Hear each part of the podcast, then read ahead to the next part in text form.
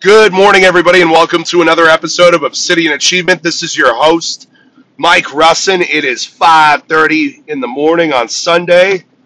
I think today's Halloween day. Today's the 31st. Uh, on my way to the gym. I'm in the car, so hopefully the sound's okay. But man, I just I had to share this with you guys, and this might be short. This might be real short. God created you, right? So, like, God doesn't make mistakes. God doesn't make mistakes. So, God created you the way that you are because that's the way He wanted you to be. Okay? Let's take that a step further. Oh, Mike, I'm not, I wish I was taller, or I wish I was smarter, or I wish I was better at this, or I wish I was faster, I wish God created you for a specific purpose. He created you with certain weaknesses so that you wouldn't do something that He doesn't want you to do. I don't think God ever intended for me to be a professional basketball player. That's why I'm six foot and built like a meat locker.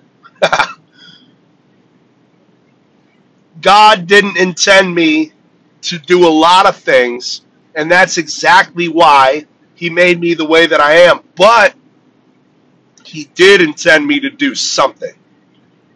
And that's the beautiful thing, guys. When you really think about that, God created you specifically for a specific purpose.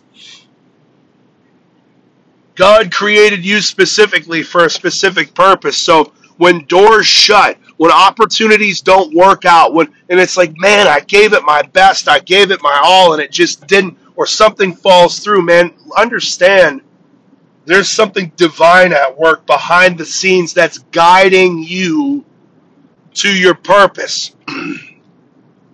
there's something divine. Sorry, I'm getting over a cold. there's something divine at work guiding you exactly to where you need to be.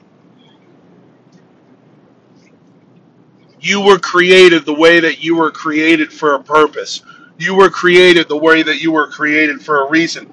The way that we unlock that purpose, the way that we figure out what that reason is, is we draw closer and closer to God. The closer that we are to God, the closer we are to our purpose because there's nothing in life worth having outside of God. And if you think that it is, or there is, you'll find out that anything in life that you thought was worth having outside of God will be short lived and unfulfilling.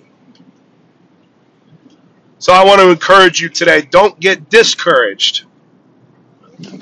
You were created exactly the way that you are exactly the way that you need to be. This is Mike Russin signing off. Love you guys.